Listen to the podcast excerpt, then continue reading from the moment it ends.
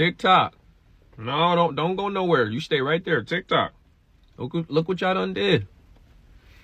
Look at look at what y'all done did. Y'all done got me out here on People Magazine. Not for no no, not for the sexiest dude alive or the coolest or the, the most charming or you know maybe even the most well dressed or something. I don't even know. No, y'all got me out here on People Magazine for not knowing how to read.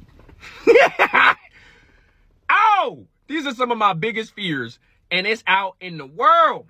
But guess what? I'm happy. You know why? Because now it's finally out. I don't read that well, and there's many people out there who don't know how to read that well. But we're going to change that. We're going to change that one thing at a time. And I want to thank People Magazine for putting this up. I want to thank TikTok, all y'all. Yo, y'all be coming through. We're going to keep pushing this literacy. Keep fighting for these libraries, you know, these banned books. Let's keep going. We got to get, we got to read. We got to go. We got to grow. We got to show. I love y'all. Let's go. Short Cast Club